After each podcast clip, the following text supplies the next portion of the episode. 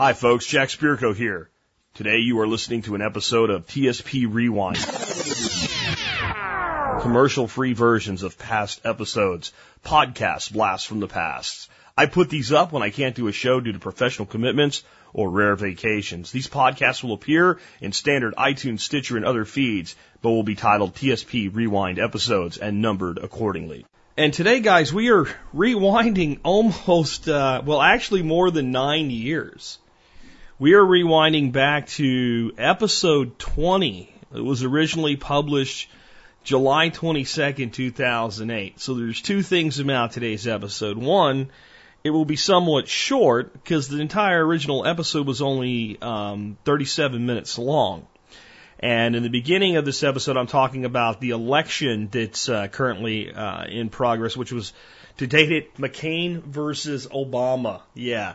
Uh, I, I removed that because it really has no relevance, I think, today. It wasn't anything super insightful. It was just basically um, a huge portion of the uh, the left saying that the uh, media was favoring McCain, which just was insane, and it's it's really not worth rehashing. Uh, so it's probably going to be total with intro and all around a 40 minute episode, if that. Uh, next up, this is when I was doing the show in my car. I was doing the show in my car. And this was before I even really perfected that. So the audio kind of blows, but this is, this is what the show was built on. And this, I think, was one of the pivotal, pivotal, pivotal episodes of the survival podcast uh, it was the first time I brought up this concept of from home to homestead. And it, it became something that I think really kind of lit the early audience on fire, like somebody actually pointing out, hey, you can take what is traditionally, in, in reality, called your biggest asset, but is really your biggest liability. In most most uh, personal economies, the home is the largest liability that we really have you put it in the asset side of the balance sheet, but it's it's not. It's a debt. Most people live their entire life in debt to a mortgage. In fact, you know what mortgage means? Mortgage comes from two words. Mort is immortality or death, and gage is Old English to grip. So a mortgage is to be under the grip of death, right? That's because basically you're going to owe until you die. That's the way it's seen uh, from the root of the word. And if you look at the way people live, you can see why.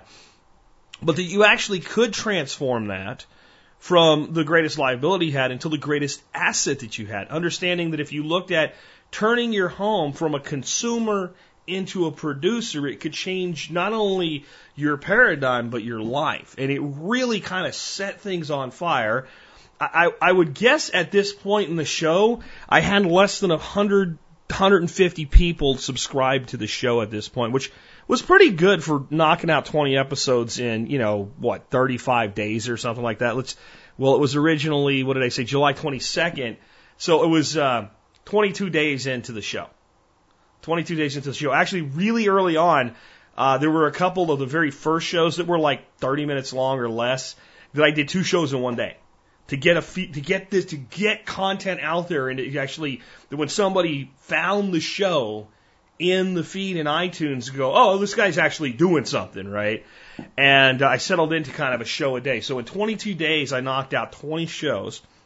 There's a business lesson in that. Anyway, I hope you enjoy this show. Uh, I really do. Um, and I hope you enjoy kind of taking a look back this far back into the journey that we've started on together. I'd like to say some things. You know, I'm on vacation over the next uh, 10 days, right? So uh, I'll be gone all next week, and then I'll be back that Monday. And uh, you know, I, I I have a hard time actually letting go of the show for that long, and I'm glad I came up with the rewind concepts. But I, what I want you to kind of watch is, is you watch the next, I guess, seven shows evolve as rewind shows. We're going to take you back to a lot of basics. In fact, why don't I go ahead and, and give you the shows that you're going to be uh, hearing this this through this uh, rewind series in, in, no particular order. I may change this around. We're going to do episode 200, 283 on emergency vehicle preps. Uh, and I think that's really important because a lot of the stuff that's gone on, like right now, I am not at Sanibel Island, Florida, which was my plan. I am at parts undisclosed in some area where there's mountains. And that's all it will be, though. If you follow my Facebook and Twitter, uh, you might be able to figure out where I am about the time that I come home. Uh, I do that, guys, because when I travel, people always want to kind of hang out and all. And frankly, I don't want to tell you no, but I'm going to tell you no because my wife puts up with so much crap, right? So much crap that I feel like when we go away on vacation, she gets me 100% to herself. And I, I just think that's the right thing to do. So anyway, what I was, my point on that was, so Sanibel Island, I, I at this point, I'm actually pre-recording these rewinds uh, the weekend that Irma's hitting Florida. And it hasn't gotten even to Miami and the Keys yet. It's uh, a few hours out from the Keys at the point that I'm actually on the microphone right now. But we took a look at the fact that Fort Myers, which is right where Sanibel was, was expecting um, storm surge of 9 to 15 feet and went, it's time to change the airline reservations and it is time to get a new hotel and go somewhere else. And we looked around and found what we could find in a place that we've never been before, and we picked it. And that's good for us. But kind of the point in that is how many people were displaced by Irma and Harvey. And I kind of felt like it was a good time to go back to the basics of how do we keep our vehicle prepared for leaving because so many people don't leave because frankly they really don't know how to leave. I remember when I was a kid, um, a kid, I was out of the army, right? So I was just 21 and I had done my walk on the Appalachian Trail and I decided to come to Texas and I had a friend that was about a year younger than me. And he, he, he was there the day that like I packed up my little last cart. I had this little Mustang too and I created everything I owned worth taking me to Texas in it, including an old school TV that used a uh, coat hanger as an antenna. That's, that's how long ago that was. And uh, he said he said to me, he goes, you know what, Jack, I if I had to move like this, I wouldn't even know what to do. What do you don't even know what to do? You pack your shit up and you go. And I guess that was from being in the army and spending, you know, three months on the trail and living kind of as a transient on the trail that I just had that attitude. But I, when I think back to this, I think that people don't know what to do. So I'm going to play that episode. Another one, the episode that came right after that, uh, episode 284, 20 Simple Steps to Independence. Uh, that's a good back to basics show. 20 things that you can do to start building your independence. And there's one of them that I probably wouldn't recommend today, but if it fits you, I still would. You'll find out what it is when that show comes up in your feed. I also have um, another show called uh, Why I Think the Way I Do, episode 521. And about that time in the show, the show was really hitting its stride. You know, we were hitting numbers like 40,000 downloads at that point. And, you know, you're, you're starting to really grow when you're hitting that. And I was starting to get a lot of people asking me, like, how do you know all this shit? How do you, and I, I think what was really good was people were sending me questions that, like, like, today are routine, but at the time, since the show was so centered on prepping, they seemed a bit outside. And it was actually listener feedback and listener questions that took the show into such diversity. And like, how the hell can you figure this shit out. How, how, how do you always have this way? And, and I, I decided to do that show to kind of point out like, hey, look, here's, here's the, the worldview I'm coming from so that you could understand my advice, not so that like, oh, look what I can do. It was, remember that from Stuart on the, was it Saturday Night Live or Mad TV? Look what I can do, right? Anyway, it wasn't like that. It was more like, so that you could understand my advice better and decide whether or not it fit your life. So we'll be playing that one for you in this uh, rewind series. Then I have one on preserving the harvest. It's it's October, September, October, right? So this is when everybody has the biggest part of their harvest coming in. So of course, of course, that's what you know a good time to do that, and it's a back to basics show. And then this will probably round it out and be the last two in a row on Thursday and Friday of next week. Episodes 939 and 940 Steven Harris on um, blackout preparations, how to power your house and your car and things like that, which I think fits right in with all the stuff that's been going on lately. So that's what's coming up. Again, today, from home to homestead, to date, the oldest rewind rewind we've done, episode 20 coming at you right now. Another day, another dollar makes you wonder where you went. Hi, this is Jack Spirko with another edition of the Survival Podcast. One man's view of a changing world and a changing reality and what you can do to live a better life, whether times get tough or even if they don't. Today we're going to talk about the difference uh, between having a home and having a homestead and what homesteading used to be and what it has become today and what it's really all about. Uh, let's talk about homesteads and, and what a modern homestead's kind of like and some ideas I'm going to give you uh, for how you can begin to homestead your location, whether you live out in the country with 40 acres uh, or whether you live right in the heart of a metropolis.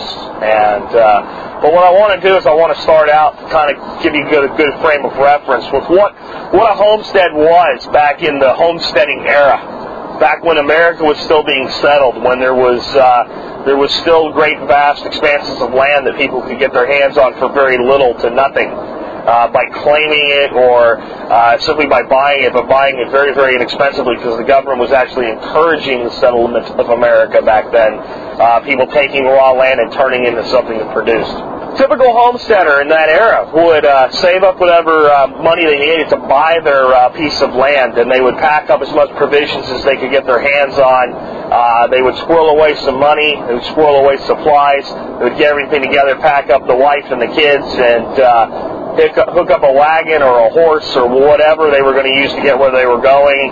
Head out to a piece of land and begin the process of turning that raw land into something that produced and provided for them. They would put in small farms. They would build a small house. They would usually start out with a shack that would eventually become a house, a, full-sized house that they would slowly add on. As a family grew, they would grow the house. They would work together as a family, and neighbors would work together to help each other build houses and barns. And I mean, that's a great ideal, uh, ideal to follow, and I think some people are still taking that approach. And for the people that are, great. I think it's wonderful, and I hope that, that uh, more and more people figure out ways to live life that way. Uh, it's not quite the same as it used to be. It's not as easy. It's not as affordable to do that. But one big thing I want you to understand about those homesteaders, those original homesteaders, is that one thing I did not say they did was go to the bank and take out a mortgage for 30 years and build a house with it or buy a house with it. They stay as much out of debt as they can. Most of the agricultural people that ever did borrow money from banks in this country prior to uh, the modern era, so to speak, 1950 forward, uh, after World War II, the way they borrowed money was simply they borrowed money to uh, plant crops, to buy their seed, to buy their fertilizer, to uh, to get stuff into the ground. And then at harvest time, these were short-term loans. They would pay those loans back.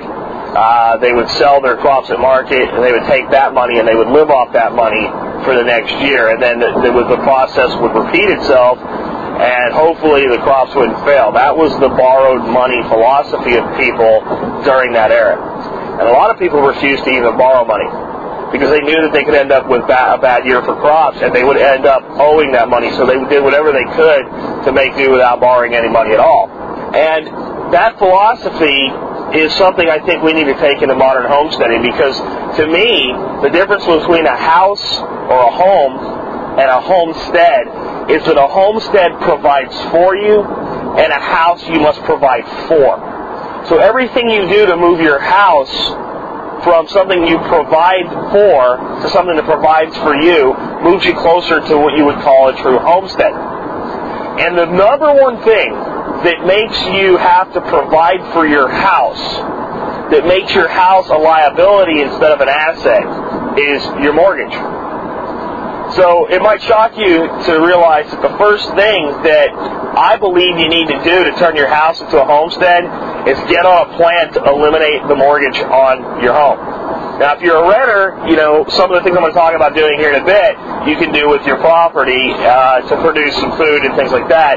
But you're in a situation where it probably makes sense to try to figure out how eventually to own your own piece of land, whether it's my, you know, remote land philosophy of finding a place out in the country, or if you, if you like city life, you want to live in the city or you want to live in the suburbs, to find something that works for you there. Uh, and, and buy. And I'll tell you what, I think now is a decent time to buy, and in the next year it's going to get even a better time to buy because the real estate market's on its back, and assuming you can get a loan if that's what you need to do, uh, and assuming you can get a loan that's low enough that you can pay it off early, it may be a really good time to make a move uh, in about a year to a year and a half. Now, again, anytime I give you financial advice, it's not advice, it's one man's opinion.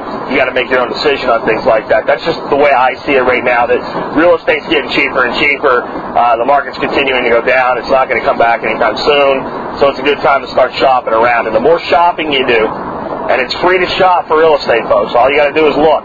The more you look, the more you'll understand the intrinsic real value of property. Watch properties. Watch them go on market. Watch how long it takes them to sell. Watch the price that they go on sale for, and the price they finally get bought for. You'll begin to get a very intrinsic understanding of what property is really worth in your area. And when you do decide to pull the trigger, you'll make a smart decision. But that's what I believe you need to do. You either need to be paying off some remote place that you're eventually going to go to and live uh, mortgage free and debt free, or you need to be, if you're going to stay put, you need to be figuring out how to pay that mortgage off fast. And a little bit goes a long way when it comes to pour, pour, pour, uh, paying down a mortgage quickly. I want to tell you the kind of the root of mortgage. Mort is for mortality, gage is for grip. To be in a mortgage is literally to be under the grip of death. Okay, so that's that's kind of the root of mortgage, and it puts it in perspective for you. Because a mortgage is something that's very difficult to pay off. So whatever you need to do to earn more money, do it, and put something extra toward that house. Get that house paid down. Uh, Dave Ramsey says the uh, the paid off home mortgage should become the new status symbol, replacing a BMW. Okay, in your in your driveway. Instead of having a big beautiful BMW in your driveway, what you should have is the title to your home. I think there's a lot of wisdom there, and it's a good way to start turning a house into a homestead. Moving on from there to some more practical things that you can actually do uh, to make your, your property produce for you, whether you owe against it or not. I think it can come no surprise to anybody that I'm a huge fan of gardening. I did a whole podcast on just on what's called the Three Sisters Garden, which was a garden that the Native Americans uh, uh, produced most of their food with, and it was a combination of corn, beans, and squash, uh, put together in a holistic manner, uh, where the squash covers the ground and it holds in the moisture and it reduces the amount of water uh, that the plants need. It keeps the roots from getting too hot in the heat of summer. Uh, the beans produce natural nitrogen on their roots because they're a legume and they nitrify soil. Corn is very nitrogen uh, dependent, so the beans help provide for the corn so that the corn can grow. And when these three things are put together and cooked together in the traditional version of succotash, not that yucky uh, lima beans and corn stuff they call succotash in school cafeterias uh, that you may remember from your childhood, uh, that that is uh, that that is a complete meal. It gives you everything you need to survive, and it's a it's a great little garden to grow at home. I want to talk about some other things that you can do, and especially if you have no gardening, you're just starting out, some things you can do to kind of get yourself off the ground with gardening. Because what I've found is that when people go out, put seed in the ground, and harvest it, take it inside their homes and consume it it changes the way they think. You know, I listen to a guy on YouTube. I keep mentioning this. This uh, the Vase guy that uh, grows six thousand pounds of food on a tenth of an or fifth of an acre. Uh, he said that when you start to produce food, it's actually dangerous. When you start to produce food, you start to realize that you might become free. And to me, that is exactly what homesteading is about. It's about turning your property, turning your home into something that provides you freedom. Now, the problem for people is that gardening takes time, it takes a lot of work, it takes a lot of effort. If you start small and slowly grow a garden, what happens is as you build that momentum, you get more and more uh, incentivized. What's the word I'm looking for? Again, when I'm driving, sometimes it's hard to find a word. But the word, I guess the word I'm looking for is motivated. You get more and more motivated because something you did something and it worked. So to me, it makes sense to start off with things that produce very quickly. And the, the fastest producing thing you can grow in your garden or even in containers are various greens, different types of baby lettuces, mesclun mixes, and things like that. So that's where I recommend you start, simply because a lot of these things, put a seed in the ground, you water it, seven days later you have a little sprout. Uh, 25 days after that, in many instances, 35 days in some others, there's enough leaves growing that you can go out and do your first harvest. And then these types of plants continue to produce. So what I mean by that is you cut off the outer leaves and then more grow. And you might get three or four harvests from one little plant. And then I, I believe a great thing to do with that type of plant is what's called succession planting. I mean, the problem with lettuce uh, is that when you harvest it, it doesn't necessarily store very well. It's something you want to eat very, very fresh. And if you let it grow too long, it'll start getting too big and too hard and go to seed, and it's not really very uh, tasty anymore. You, you like these little greens, these little baby, these mixed greens, which are wonderful for salads, um, are best eaten when they're young. So what you do is, let's say, plant some seeds.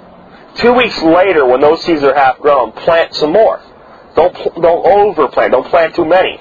Plant less than you than you really want to at first, right? Because if you plant too little, you can always plant more. These things grow fast. Again, it'll start to give you an idea of how much you can use and keep running. But two weeks later, plant a little bit more.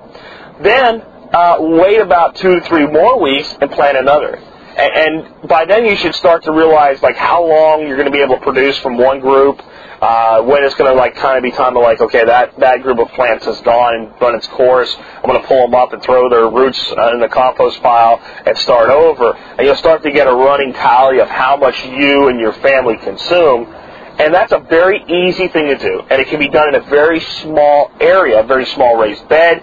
If you have flowers and typical plants, any place that gets a little bit of sun and some moderate shade is a good place to grow these greens and lettuces. These things usually do not do good in the heat of summer. They get a little bit bitter. Uh, if, if you've ever done any wild foraging, you know that the, if you want to forage dandelion leaves, for instance, if you pick them out in the middle of a field where they're in the sun, they're extensively bitter. But if you find them growing in a spot that's mostly shaded, uh, they don't get as bitter. They're a lot more tasty. And the commercial dandelion leaves that we buy from the supermarket that are part of these spring mixes, they're actually grown under artificial shade, man-made shade, and uh, in kind of like a greenhouse environment, except that it's open. Uh, kind of like if you go to Home Depot and you go out into the garden spot and they have that huge black netting stuff over the top that lets the light in, but yet it, it minimizes its impact. That's how they grow that stuff. So you, a lot of your greens will do better, especially in the summer. If you're growing them in the spring when it's cool out, you know you can put them right out there in the sun and they'll do well. But if you want them to stay tasty, you can kind of move to some shade gardening. Or if you're doing some other large plants like peppers, tomatoes, and things like that, as they grow up, you can plant some of these greens, intermix them in there. They'll do just great, kind of sheltered by that larger plant. So th- that to me is a great place to start. Moving on from there, to me it makes the most sense to then start planning things that you buy. Things that you buy and that you use, that you're already spending money on. Uh, and some of the best crops for the home gardener that are reliable producers and easy to grow are beans, tomatoes, peppers, and summer squash. If you eat any of those, start growing some. Bell peppers are going up, up, up in price. They're getting more and more expensive. They're a great crop. I used to grow them in Pennsylvania, and now I grow them in Texas. And that speaks miles for, you know, how uh, resilient they are into the different climates they can grow. Learn about the specific varieties of peppers that do the best in your area. You know, go buy a local farmer's market. Start buying some of your produce from local growers and talk to them. Ask them what variety of pepper they're growing. What's doing well this year, what's not you'll start to get an understanding intrinsically of the area you live in and what produces best. And if you start buying local produce, you'll start making friends with people that do this at least part-time for a living. You'll start to associate with people that have a mindset that you do, and it'll help you go further along. Tomatoes, I, again, I, I've never found a place I couldn't grow a tomato. Used to grow them in northern Pennsylvania, now I grow them in Texas. Uh, we had a Texas, we had a salmonella scare with uh, tomatoes this year. Uh, now, I just heard today that we're having a salmonella scare with jalapeno peppers. Now, I just grew, uh, I have like 12 jalapeno plants in the ground, and I was almost going, you know, I really should have used that land for something else because, you know, jalapenos are pretty inexpensive at the store, and I could have grown something that maybe cost me a little bit more money while I'm still, you know, putting more gardening beds out, and my space is a little bit restricted. Uh, then I heard this and I went, that's perfect because this weekend I'm going to go out there and I'm going to pick a dozen really nice uh, jalapenos, slice them up, uh, throw some cheese and bacon on them, and roast them on my grill over some mesquite coals, and I'm going to eat that and I'm not going to worry about being sick. That's another reason to start doing this and, buying from local uh, producers. Uh, they're not sure where these uh, peppers got contaminated, folks, but they think that it may have been in a warehouse, not necessarily in the field. All right, and during transportation that they became contaminated, and they think it's possible that the same thing that happened with tomatoes was the same way. Now they're saying maybe it was never the tomatoes, maybe it was the peppers. All of these things it just drives you nuts. Like they don't know what the heck's going on, and, and you just wonder if somewhere out there they we have a farm in Mexico or something uh, that's that's throwing some you know crud fertilizer out there that's contaminated and that's where this is coming from. It's very difficult to figure this out, but all I know is our food supply is being infiltrated by genetically altered food, and it's being infiltrated by contaminated food. And that's more and more reason to grow your own food and buy from local producers. To me, those two things are intertwined. If we start to buy from local producers, if we start to go to farmers markets, we start to create more independence, not just for ourselves, but for our region, for our area right? And the homesteading is about making it a better life for you and for your neighbor. That's what homesteading is really about. So think about that as well. Uh, tomatoes, just again, wonderful crop. Uh, and, and learn to do things with tomatoes beyond just slicing a tomato up in a salad or putting it on a burger. Learn to make your own salsas. You grow some jalapenos and some tomatoes and some cilantro. Cilantro grows anywhere too. It's another crop that you want to don't get too much sun on because it'll burn you know. Uh, but if, you know, you grow your cilantro, and this year it's cilantro, and next year it produces these little seed berries that are coriander. But you take that cilantro, chop it up, throw it in with your tomatoes, maybe one or two jalapenos, make some salsa, jar it up, learn to can. Learn learn the canning process, you know, so that you can store food without having to have it all fit in your uh, refrigerator. Maybe learn to make some different types of tomato sauces. You know, you can mix some peppers and garlic in with that. These are just different things, some different ideas that I'm giving you because you'll be amazed what you can produce. If you plant six good tomato plants and you know you have a family, let's say four, you will absolutely be astounded by the middle of summer how many tomatoes you have. And if you live in a climate with long days and, and good weather, that where tomato plants can live way into the fall, you'll be shocked how long these things continue to produce. So figure out ways to use them and figure out ways to give them away. And talk to these local producers at these farmers markets.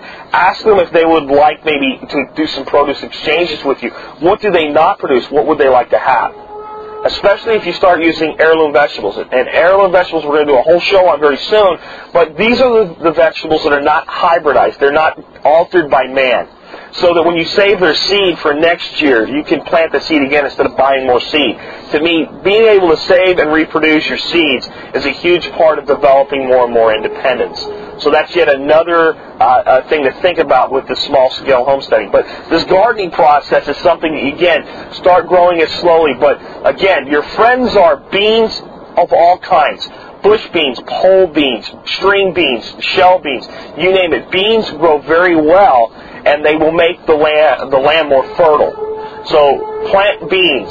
And if you plant beans in one place this year, plant them someplace else next year. Move something else into that bed. Always move your beans around because one, if you plant them consecutively too often, you can get too much nitrogen in your soil. And if you get too much nitrogen, for instance, with pepper plants, these plants grow, instead of growing a couple of feet tall, might grow four feet tall, but not produce any peppers. So you can over nitrify soil. So move your beans around. Squash, if you can't grow squash, you're doing something really wrong. There's something wrong with your soil, something wrong with your technique, because squash is one of the easiest things in the world. You plant a few zucchini plants, you'll be throwing zucchinis at people by midsummer because you'll have more than you can possibly use. So these are the things to start out with. Um, another thing that you can do to make your home uh, more of a homestead is to begin to figure out ways to use solar energy. And there's a podcast that I'll link to from this one, if you haven't heard it yet, called The Individual Benefits of Green Energy where I talk about how these environmentally friendly energy sources really can help you uh, out in living a better life for yourself. Don't worry so much that you're going to reduce your carbon footprint. Your individual carbon footprint is not making the polar bear's ice melt. That's a lie. It's designed to, to manipulate us into a global taxation situation. Uh, if you're a big warming, global warming nut, please do more research about the opposing view. I'm not going to try to convince you. All I'm going to say is don't just believe what one side tells you. Really look at the evidence on both sides and make an informed decision on that. But solar energy can give you a lot of independence because it reduces how much electricity you consume.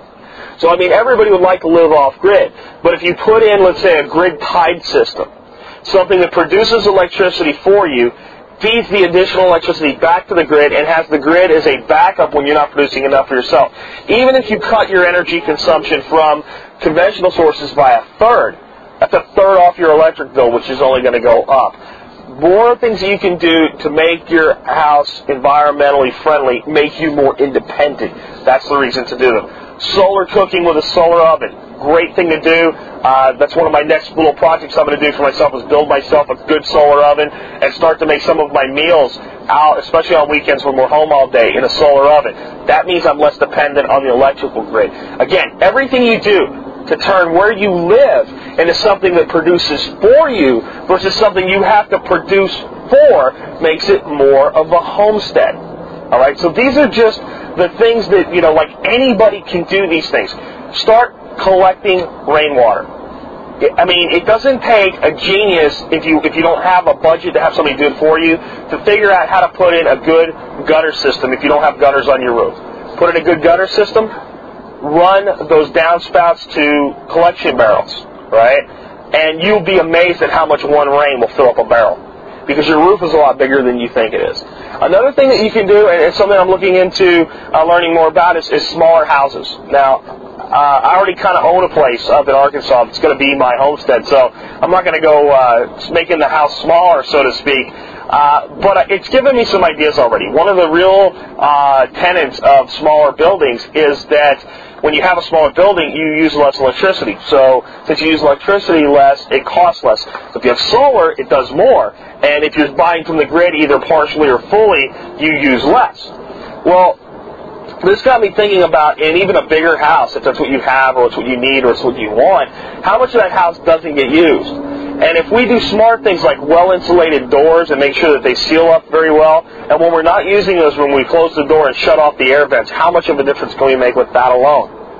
Uh, if you are a couple and you don't have kids and the kids have left the house or you haven't had any yet, and you sleep in a small room, does it really make sense? You know, like I said, I won't sit in my house and sweat. I don't care what the energy uh, people say. When I'm at home and I'm in my house and I've done all this work to provide for myself, I'm not going to go to sleep at night and lay in bed with sweat on my neck. So I'm going to run the air conditioner. But how many homes are set up to where if you made the the master bedroom where you sleep nice and uh, not airtight because you don't want to suffocate, but just well insulated? And close the door, and instead of running the main air unit, if at night while you slept you run a very small window unit during the hottest months of the year, how much energy could that save you? I don't know if that works yet. That's something I'm going to have to experiment with and test. But it's something I'm going to do because it makes a lot of sense to me. Now I'm cooling this, you know, 10 by 14 room instead of a 2,000 square foot home. So these are some other ideas that you can use to make your house again into more of a homestead. Remember, it's always about how can I make my home a producer instead of a consumer for me. Because the biggest liberating thing in the world you can do is have land and property that provides for you. Because what's the alternative? And this is really what got me onto this subject, and it's what I'm going to conclude with. The alternative is where you have a home that you work and half of your income goes to pay for your home. You know, I have two houses, and that might seem extravagant, but the, comp- the combined mortgage on my two properties is probably one fifth what most people in my income bracket would pay for a single mortgage. We've lived well below our means. Uh, if if I wanted to change my life uh, and just say, you know what, I want to go to a blue collar job and, and frame houses or do landscaping or whatever. If I decided I didn't love what I was doing anymore uh, enough, I could go do that and we could still pay all our bills.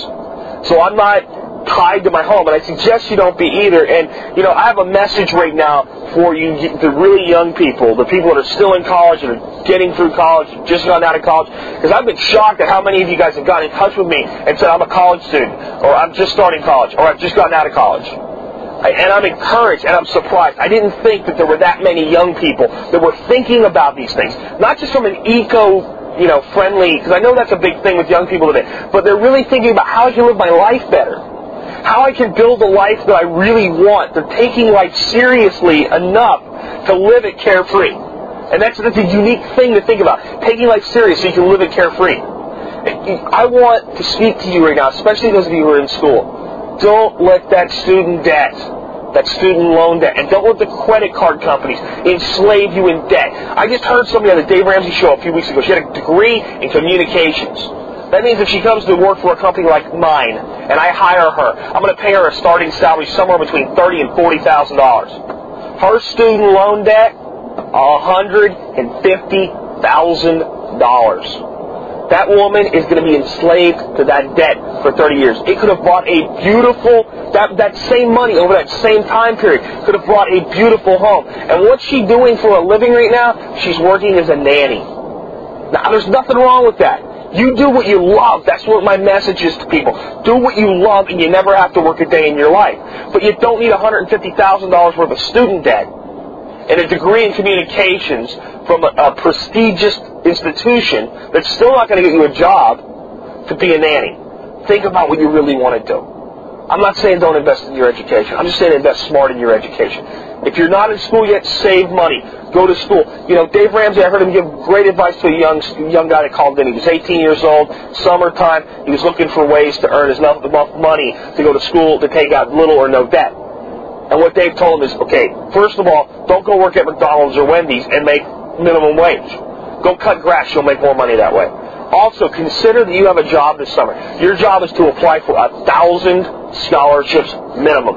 Learn all of them thereafter. Apply for them all. If you do that, if you look at that as a job, and you, you put in, you know, a hundred hours of work into that, but you get ten thousand dollars, alright, out of it, then you just made ten dollars an hour that's tax free. and keeps you out of debt for ten thousand dollars.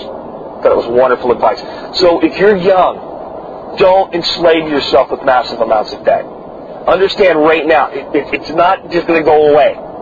It's going to be there for a long time. And if you're already in it, start working to pay it off now. Don't go into massive debt to buy a home. Find a home that meets your needs. Focus on the land and what the land can provide above the structure itself. Keep the debt down. It'll keep you free. It'll let you pay it off faster. It'll give you independence quicker. Because the, the, the difference between a home and a homestead is most Americans live in a home, not a homestead. And because of that home, they're physically tied to the location. They cannot leave. They have to stay there. They have massive debt against it. They cannot walk away from a job that they hate, where maybe they're abused, taken for granted. They'll look for another job. They'll try to find another job. But maybe they've specialized into a sector where they don't have a lot of places to go or would require moving across the country and they don't have options. Or they're a blue collar worker that's kind of salary capped at $50,000 and they're living in a house that you shouldn't buy when you have a household income of $50,000. Alright? You gotta think about how to one, pay it off, and two, how to stay within your means. If you do that, you make your house an asset. You make it something you love. You make it something you love to go home to.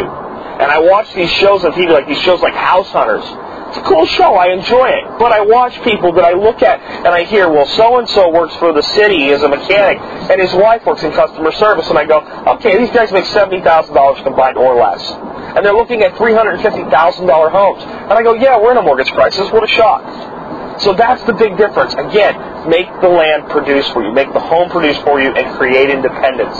And if you're young, you have the opportunity now to set that pathway up for yourself. And I'm so encouraged by the young people that are tuning into my show. And encourage me further. Tell me what you're doing. Tell me your plans. I'll tell your story on this show. I want to encourage others. And if you're, you know, 50 you're going, hey, am I getting left out here? No. No, because the wisdom of the older generations needs to be handed down to our youth. And if you're an older person, I want to speak to you and I want to tell you something. You may have written off these younger people. But I've learned in doing this show that there's just as many of them out there as there are people in my age bracket and the older generation. That it's time for us to reach across these generations to each other for that common sense wisdom that our grandparents taught us to again be handed down to our children. For us to join together in doing these things and sharing these things. And I believe that, you know, technology is blamed for a lot of our ills, but the internet is bringing us back together as a society. Because it's letting people do videos of that backyard garden, post it on YouTube, and be seen by others. And as soon as you see somebody else do something, you go, I can do that too. You didn't think you could, but when you see somebody else do it, when you hear that they did it, when you read a blog that says they did it, you see pictures of what they've done, it inspires each other. So my biggest message with this homesteading thing is share what you're doing with other people. Get involved in your communities. Be involved with each other. Tell your story. Tell me your story. And I'll tell your story to others. Because together, we do make a difference. We make a difference and we don't try to save the world. We save ourselves. We save ourselves from a trap. We save ourselves from a lifetime of mortgage payments, of student loan payments, of credit card payments. And by saving ourselves, eventually, we make a difference worldwide. It all starts with you, the individual. So I hope this has been an engaging and informative podcast. I hope it's given you some ideas about what you can do about the home. Remember our listener appreciation contest. Again, just go to the survivalpodcast.com and you can register for it there. Please help me grow this podcast. It's something I really believe in. It's something I'm having a great deal of satisfaction in doing. And remember, you can turn your house into a homestead. And I don't care if you live in downtown and you have a roof garden you can make a difference for yourself. Look for ways that you can do that. Stay out of debt. Stay true to what you know is right in your heart. If you trust your instincts, you won't make these mistakes. You'll know that it doesn't make sense to spend $150,000 for an education that gets you a $40,000 job. Stay true to your heart. Stay true to each other. And tune in tomorrow for another edition of the Survival Podcast. You can scream you can holler it really doesn't matter. Cause it all gets spent